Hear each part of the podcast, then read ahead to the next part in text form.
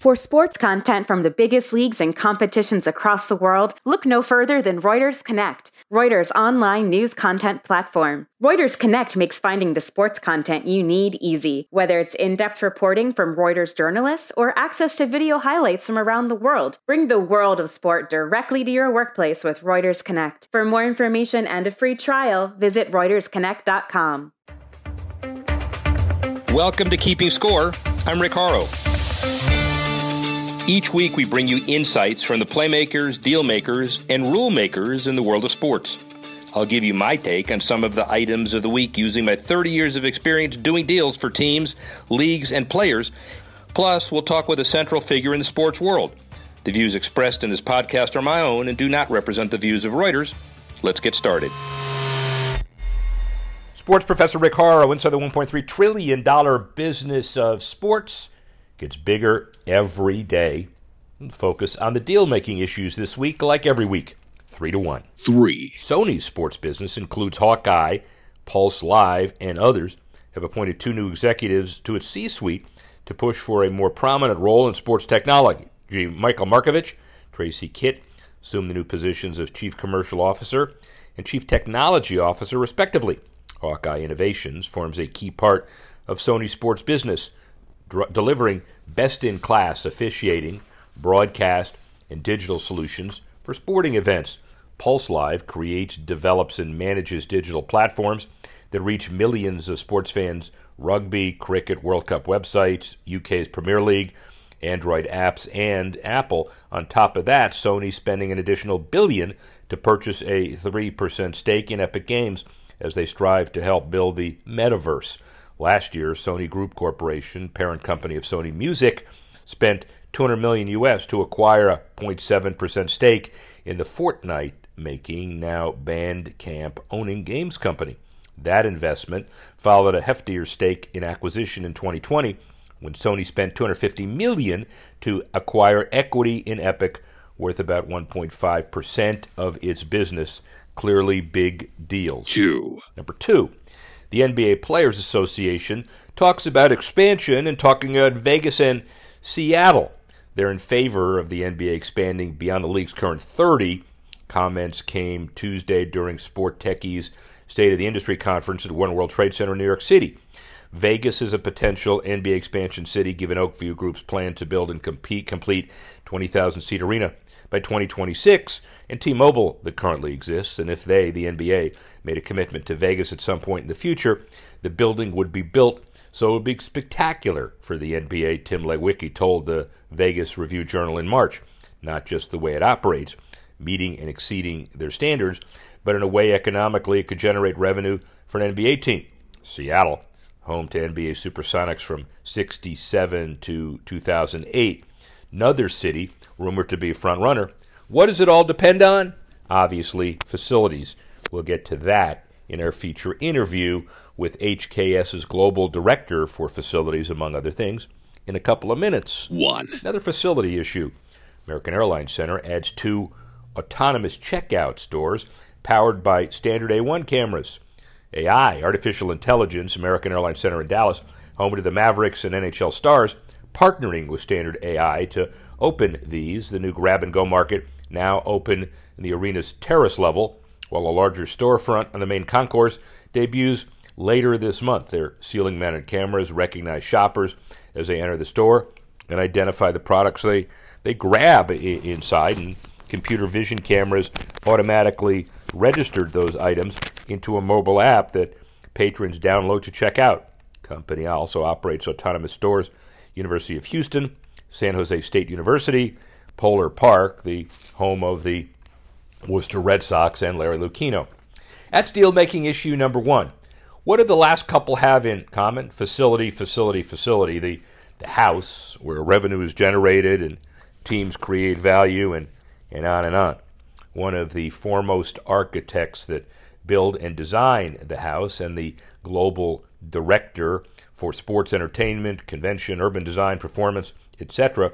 Mark Williams, a friend and a visionary, HKS itself, with 1,300 architects, interior designers, scientists, artists, anthropologists. We'll let Mark talk, but we did our mega interview in a walk and talk around SoFi Stadium, which was an unmitigated hit all around Super Bowl and clearly will be an important component for World Cup, Final Four, and other events. Not to mention uh, the the building of major other facilities that Mark and HKS have involved and been involved in. So, without further ado, here's Mark Williams. Ball State and Iowa State. Do you ever think years later, after what 24 years at HKS, you become uh, uh, uh an honoree at the American Institute of Architects, uh, the fellowship, fellows, and then you, are the kind of responsible for this building. It's a dream, isn't it? Yeah, it is. I had no idea. I mean, I uh, had a passion for sports and I had a passion for architecture, and I never could imagine they would come together, you know, and on a stage like this, on a global stage like this. So it's been fantastic. Yeah, and and frankly, global director, that's a big deal. But HKS global director of venues. And the venues include sports entertainment, convention, urban design, performance. So you're responsible the world over for venue types that are really critical to the world's future. We are, and you know, the neat thing is that these venues are molding themselves together. So that whole list of building types really, in a lot of ways, becomes one uh, destination environment for patrons and fans out there. Yeah, and you are talk about HKS first before we do other stuff. Uh, 1,300 uh, employees, but all committed to the common purpose of maximizing revenue, environmental sustainability. There are a whole bunch of mandates that you're able to drive a common mission for. We are, you know, and our our designs, our buildings have huge impacts, you know, on the people that use them, the environment uh, that they're sitting in, and we take that to heart, and we spend a lot of time thinking about individuals walking through our spaces, using our spaces, uh, having memories that last a lifetime after they walk out of our spaces. And that's, you know, a lot of that's what you'll see this weekend. There will be 70,000 plus fans that will remember Sunday for the rest of their lives. You know what I find incredibly interesting as well is in your promotional material, you talk about 1,300 employees, and it's not, it's an architectural firm to be sure, but you talk about architects, interior designers, scientists, artists, anthropologists. I mean, you're committed to really a diverse we, group of people. We are, and it's important because the bandwidth and touch points as we design these projects is a very wide bandwidth. The climate, you know, becomes a big component of that. Sustainability is a big component. Demographics are huge. So there's a lot of things that come into play uh, when you're designing venues like this. And cross culturally too. So Dallas, London, uh, uh, uh, Dubai, Mexico City, all the U.S. offices, Singapore, Tokyo. Uh, it's not just your corner office. No, you know, and again on Sunday, this is the world stage. Yeah. You know, and the impact that that has on viewers that are sitting in Shanghai right now or in um, Sydney, Australia right now, they see this venue and they experience the venue, you know, from the broadcast standpoint, but it has an impact on them too. And I think one of the neat things that's happening globally is the venues that are in, in uh, the States, in the United States, you know, they're being recognized and noticed by the rest of the world. And they want to have a piece of that. They want to understand it. They want to bring that to their world as well. So we are there globally to assist partners uh, doing venues like this. We'll talk about the building because there are some incredibly unique features. But let's talk about the best practices in the history. I was honored that you guys contributed to our sports business handbook, re released soon, 50 years of the business, and post pandemic, pre pandemic. But one of your common themes is the constant and consistent pursuit of excellence and the best practices and the uniqueness. Talk a little bit about that mandate and how that really happens. A lot of people talk about it, but yeah. you actually do it. We spend a lot of time up front doing research, uh, studying the region, the demographics, the DNA at a very deep level. And, you know, historically, these buildings have always been the places that people want to go to. They're the magnets for society. You can go back to the Roman Colosseum, yeah. and the Colosseum was where Rome wanted to be. If you also uh, layer that with the actual buildings, historically, a lot of the spaces, um, the environments were not the best environments out there. So people are taking home the best memories in the places they want to be, but the environments might not necessarily be the best environments they're in. So that's part of elevating that. What can people do? What can they see? What can they touch? What can they eat? Yeah. and elevating that to a much higher level. core value proposition, which is interesting as well. There are a lot of pretenders talk about maximizing revenue, but I've seen you guys work, and your first series of meetings is always how do we create and reverse engineer with the revenue to be maximized and then kind of design around it. Talk about that a little bit. Well, if you think about the spaces that we create and the opportunities for people to engage in those spaces, it's a lot more than just a seating bowl that wraps the football field in this case. So we have created a whole series of environments outside of the seating bowl and inside of the seating bowl where people actually have the ability to level up or step up to different environments. So historically, you know, you probably had three options. You had the lower bowl, you had the upper bowl, and maybe you had a premium environment. And there's a lot of people that probably were only in one of those zones and never moved out of that zone. Financially, they couldn't. We've taken those three steps and made, you know, 12, 15 steps, for example. So now all of a sudden, as you grow in your career and you're able to do certain things, you can step up and experience different things. And there's different touch points. I mean, you know, you can come to this facility. We've got 25 acre park that's got activity and connectivity to what's going on the bowl. We have a 6,000 seat performance venue Yeah. that's right adjacent to the stadium that can be utilized. So there's a lot of things like that that we try to leverage. And people, you know, right or wrong, there's a lot of people like you and I that learned, well, I want to go there and I want to sit on the 50 yard line and sit in the lower bowl. Yeah. But there's a lot of people that are south of our age that may want to experience the- it a little bit different. The majority of the population. But they, you know, right or wrong, they want to experience these venues in a different way. And we got to make sure that we listen to that and figure out how to design to that. So historically, and you started early, but one of the first buildings we talked about together was the building of the uh, Lucas Oil Stadium in, in Indianapolis. Take a basketball concept that's driven by basketball more than most football domes, and you create a facility where you can play Final Fours every three, four years.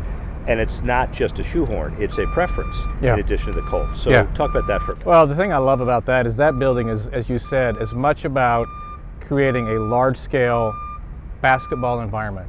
You know, I had somebody the other day talk to me and they referenced uh, Hinkle Fieldhouse at Butler. Wow. You know, and they walked there and they saw they saw the scaled up version Right. in Lucas Oil of the historic Fieldhouse at Butler. So that was a big part. And you know, probably one of the things I'm most proud of is we changed the dynamics of the Final Four experience. Yeah. You know, and it was not in a great environment uh, before we did Lucas Oil Stadium. You had half house condition. Yeah. A lot of people didn't have good sight lines. You only used 40 or 60 percent of the of the venue. Now you've got 70,000 people. They've got great sight lines. They have access to everything. It's a great experience. And you know what? When the Colts come in the next day, it feels like this incredible NFL stadium because it is. Yeah. And that transformation happens, and you have no idea that those other configurations would be there. That's new to our industry. it's new to your industry. Talk about AT&T, best stadium billion dollars can buy. Jerry Jones started at X, the X Plus because you add on. It's not a budget overrun. It's you and Jerry Jones got creative, even more so at the same time. What's the key features of that facility from your perspective? You know, in that facility, the the uh, premium environments, and then also uh, the technology integration. You know, we moved the video board. We talked a lot with the Jones family about uh, the competition, honestly, for Yeah. going to a game. And the competition was your very large TV at home, and the ability to, uh, you know, have food and beverage and parking and everything else at a much lower price. Yeah. But if you ask that same person where they'd want to be, they want to be there live in the stadium. Right. So we made sure that that that the video board that we hung, first of all, we put it in the right spot. I think you know that's the first time that's really Right. been done in an NFL venue, and we scaled it the right size so that it was better than sitting at home. You know, and the Jones family was extremely proactive. We looked at everything. Yeah. I tell people that the only given with Jerry was that the it's a hundred yard field and there's two goalposts at each end. Everything else we looked at. Well, and it's the right group of people to brainstorm this kind of thing. All right, so the best practice evolution go to Minnesota and US Bank, where they had the Super Bowl a few years ago. Looks like a translucent spaceship It's on the edge of downtown, just incredible. What's uh, what's the evolution of that building? You know, climate was a big component in that. There was a lot of components, but on the climate side, you know, we started out, and it's pretty typical to think about okay, is the building open or is it closed? And if it's closed, it may have an operable component to it. We talked about that at the beginning, and where we landed was, you know, the roof on US Bank Stadium is an ETFE roof. Uh, sunlight comes through there and it just washes across the entire seating bowl and creates this incredible environment. So those 70,000 fans in that venue, it may be seven degrees outside. You know, the Super Bowl was minus seven. Yeah. But usually when it's that cold, you've got blue skies and great sunlight, and that washed across the entire seating bowl and just changed that environment in there. So that's one of many things that we did at US Bank Stadium. Uh, what's what's the roof? What's it called again? ETFE. See, ladies and gentlemen, this is really important. As a lawyer, here's my answer. It's a roof you see through. here's the, here's It's the that- it's that too. It's that too. Globe Life. What's the evolution? That's a baseball stadium, but it uh, it uh, debuted at a World Series pandemic. You could choose anywhere. Major League Baseball says we're going to do it there. Yeah. A lot of the things that HKS did and introduced to an NFL multi-purpose venue, we really, for the first time, brought that to Major League Baseball in uh, Rangers. So when you go there and you look at the asymmetrical seating bowl, you look at the premium environments, you look at the experiences that baseball fans can have and the connectivity to the game, the connectivity to the field, that is at a new level for Major League Baseball. Yeah. So now let's segue into here. Uh, this is an incredible building. Uh, you talk about the first visit that you and the Kroenke family had on this site in 2014, and you got all excited. Yeah. And I know architects would get, but site site planners get all excited Yeah. too. Talk about that. I got extremely excited because when I came here, you know, the Hollywood Park racetrack was still here. Yeah. And Mr. Kroenke and I, we climbed to the roof of that existing building. And I saw the Hollywood sign, I saw the ocean, I saw the mountains, and I just knew this was going to be the upper deck. This is going to be where the upper deck patrons are going to view this thing. I saw that. I felt and saw the proximity to LAX. You know, we're two miles from one of the busiest airports in the world. Right. Planes are going over us. They're not a hindrance sound wise Yeah. You know and i was concerned about that at the beginning. It's not an issue here. So there was some incredible things. Besides 300 acres in the southern california basin known site the forum's next to us everybody has their little backways in and out. You just don't find that. Yeah. And it took a while to turn that vision into reality. Now you've got a facility that the entire world will see because of p- pandemic last year. Could have seen it last year, open last year, but they're really seeing it for the first time. they are What- What's what is the biggest? If you had to rank the takeaways for people that are watching it on TV, what's the one big takeaway they should be looking at and saying this is an incredible building? you know i think they're going to feel and understand the spaces with inside our venue and i think they're going to understand and feel the immersion into technology when you're in the seating bowl and you see the two-sided oculus. There's nothing else like that center hung video board that's two-sided that's out there.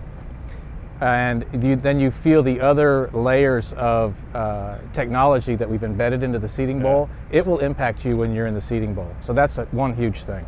80 million people see the facility flying in on the right side of planes one side and the left side of planes another.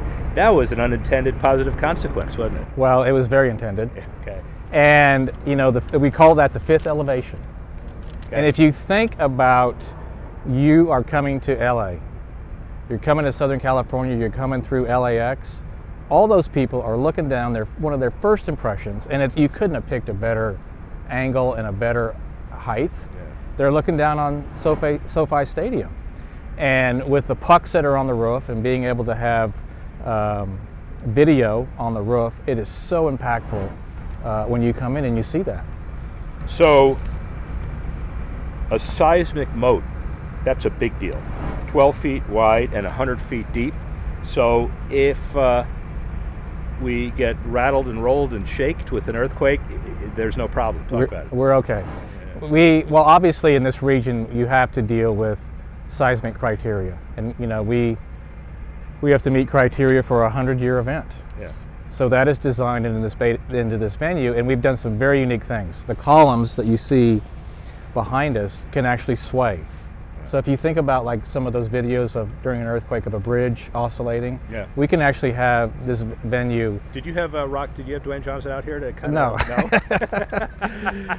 So you know we had to deal with that, and it's it's a neat thing where you feel like uh, some requirement could be a hindrance, but it actually turns out to be one of the great things about the design. Yeah. So that the way that we established the design and and that wanting to make that roof as light as possible on those columns is a big thing, cost wise, and even just the way that it functions. We made sure we did that. So there's a lot of lot of uh, neat characteristics of the design that came out of that criteria. I figured I would go 100 feet under when I died, but now I'm going into this stadium and I'm buying a ticket and I'm going 100 feet under. Why? You're going 100 feet under because of our proximity to LAX. And anything that's built uh, within a certain dimension of, of an airport has to have certain FAA height requirements. So we could only go so high.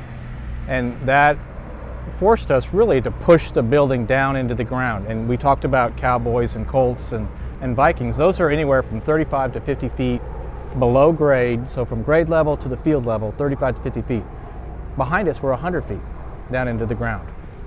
So that has, uh, this is probably the thing that I worried about the most in the very beginning, Floods? was all of a sudden we have 70,000 people. Yeah. We have got to take them in at grade, and two thirds of those have got to go down. Yeah. And most people immediately say, well, okay, that's an elevator, that's escalators. Might not be a very good experience to do that. And the, again, the beauty that came out of that is when you walk around this building, you're going to see tiered, stepping down canyons, just like you were on the coastline and walking down to the water, except our water is an NFL field.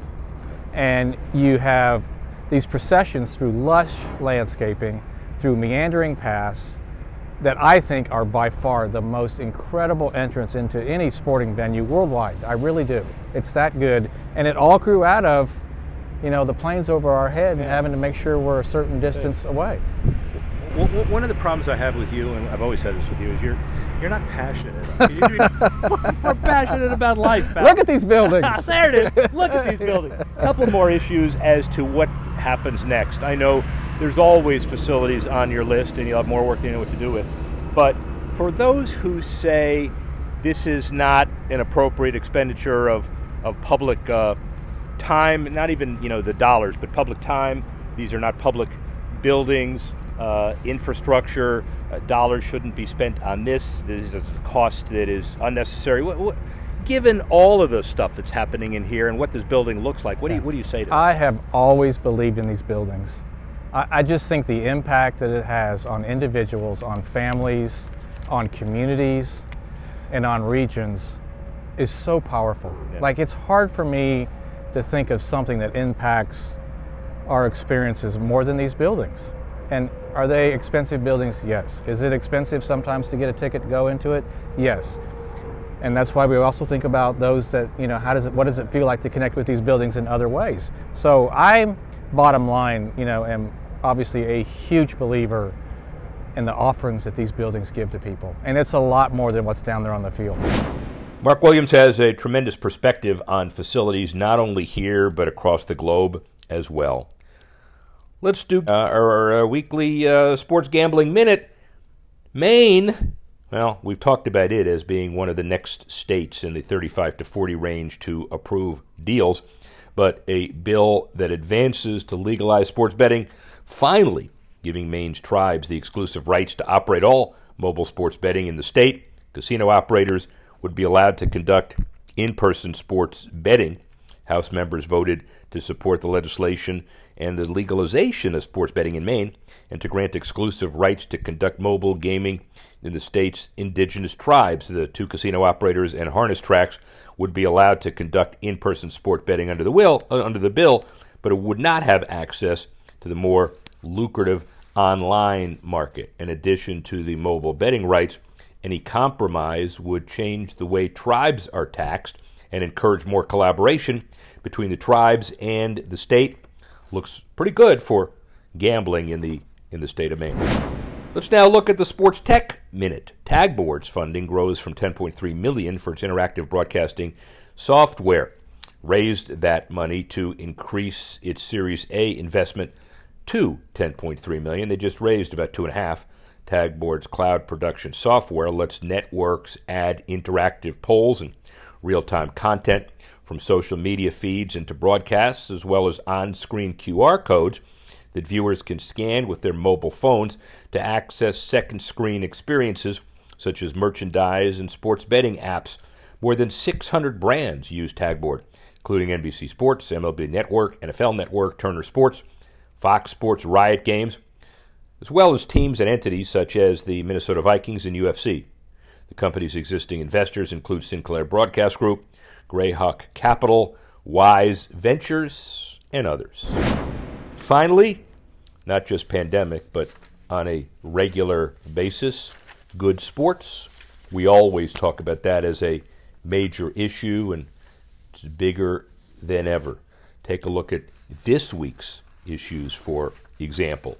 Uh, Alabama honors their university's first black football players, John Mitchell, Wilbur Jackson. Now the Crimson Tide's first black players also share a prominent spot outside Bryant Denny Stadium, uh, including the folks that include these uh, uh individuals, uh, plus during the spring game, statues, uh, honors, plaques, very important. Japanese phenom Rory Roki Sasaki almost did it again, almost tossed his second straight perfect game. The success of Shohei Ohtani includes the legacy and role models he instills and uh, incentivizes among Japanese athletes. Jokic, Jokic, Jokic, Embiid, and the Greek Freak finalized as finalists for the NBA MVP uh, award. The NBA unveils its top three individual awards, and the expected names were obvious. All three were jockeying for uh, position. Uh, there are odds on that, and you can quibble with the exact numbers for the odds, but it represents the general tone of uh, the race. Jokic opened the season at plus 1600. He's leading in Caesar Sportsbook, and whatever it is, there'll be significant interest. Police make two arrests in the murder case involving Cowboys Kelvin Joseph. Not been charged, and he spent hours with the Dallas police on Friday being questioned, and the department announced on Saturday they move forward with two arrests, Joseph not being one, but clearly this is something that has to be watched in the future. Finally, Doc Rivers said he's not a candidate for the Lakers job because he really didn't appreciate the way Frank Vogel was treated in L.A. Uh, good for Doc Rivers. He's obviously got leverage and he's very well respected in the coaching profession. But there are guaranteed contracts and there are buyouts and payouts. But the profession uh, has now suggested that there may be some leverage as to how you treat people. On that note, we'd love to thank Mark Williams and HKS for their significant vision and support in putting the podcast together. I'd like to thank Nick Nielsen and others who have worked with me on a regular, tireless basis to put the details together. I'd like to thank you all for listening and watching, and join us next time when we go inside the $1.3 trillion business of sports. I'm the sports professor Rick Horrow. Speak with you soon. Action Images is the global multimedia sports agency of Reuters. Leagues, teams, and federations around the world rely on Action Images to create, distribute, and monetize their content. Action Images' global footprint means sports media expertise is never far away. For more information, visit actionimages.com.